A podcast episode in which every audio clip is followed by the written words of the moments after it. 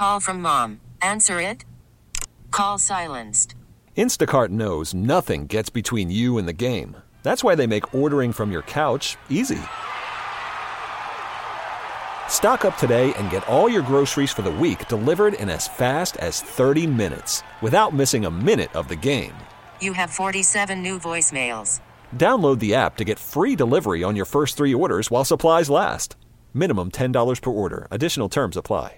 Our top local story on WBBM an Evanston woman avoided being kidnapped over the weekend and helped police arrest the man believed to be responsible. WBBM's Nancy Harty with the story. Evanston police say a woman walking near Chicago and Sheridan on Northwestern's campus Saturday morning at around 9:45 told them a man came up to her and tried to push her into a car.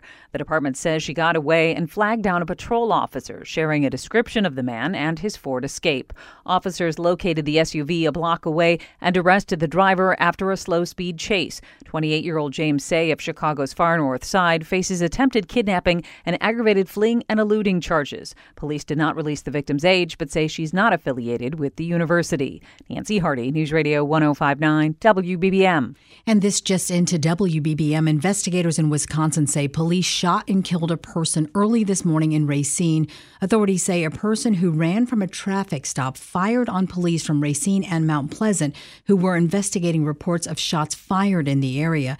The official report says police returned fire, killing the suspect. No officers were injured. Wisconsin's Department of Justice is now investigating. Chicago police are looking for the man who allegedly beat a cyclist with a construction sign early today in the South Loop.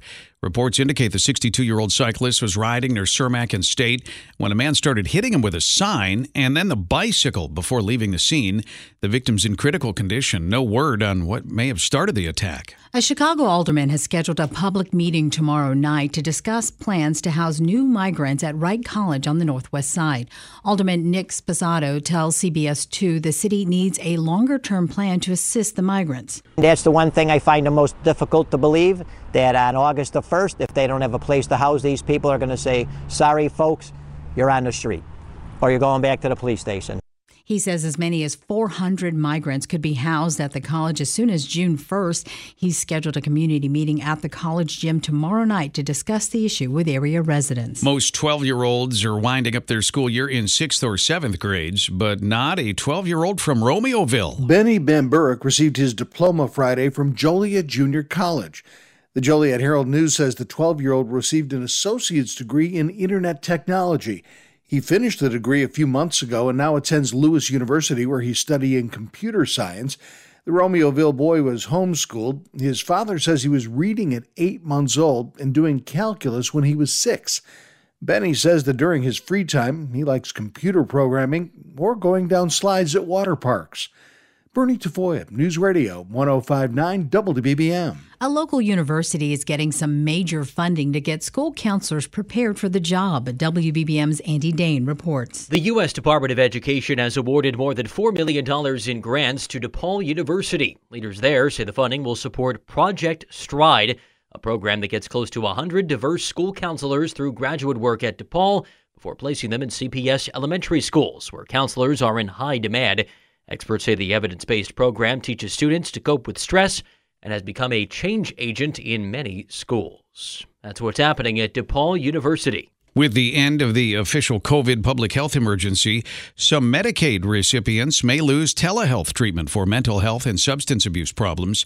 The CEO of the Illinois Association for Behavioral Health, Judd DeLoss, says the group expects demand for virtual visits to drop slightly but remain significantly higher than before the pandemic. People have discovered the flexibility, the unique nature of behavioral health services that that uh, you know virtual or telehealth uh, really fits nicely with. DeLoss says he hopes lawmakers approve a rate increase for residential Medicaid service providers, as they did for those offering outpatient treatment. Soldier Field was a busy place yesterday. Hundreds of people climbed the stadium stairs for the annual Fight for Air climb, benefiting the American Lung Association.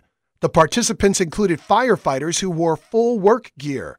The American Lung Association says the more than $300,000 raised from Sunday's event will support the organization's efforts to improve lung health in Illinois through research, education, and advocacy. Roger Plummer, 1059 WBBM. Funerals for three of the Buffalo Grove High School students killed in a car crash in Wheeling last week will be held this week. A funeral mass will be said today for 17 year old Ricky Barcenas of Arlington Heights. The service will begin at 10 o'clock at the Shrine of Our Lady of Guadalupe on North River Road in Des Plaines.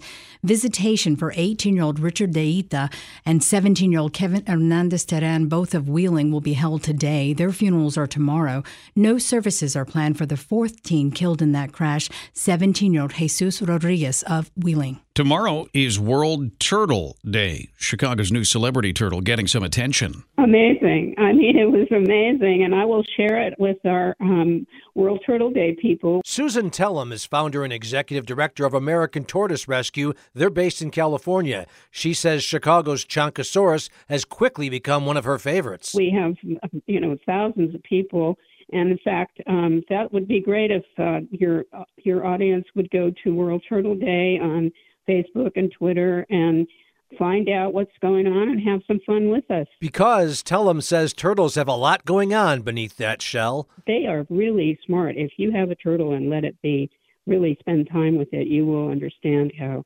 smart they are. They recognize you once that once they know you and that uh, you're going to feed them. And again, she says Chicago's most talked about turtle is pretty terrific. Done myself at the size. Terry Keshner, 1059 WBBM. Baseball is back, and so is MLB.tv. Watch every out of market regular season game on your favorite streaming devices, anywhere, anytime, all season long.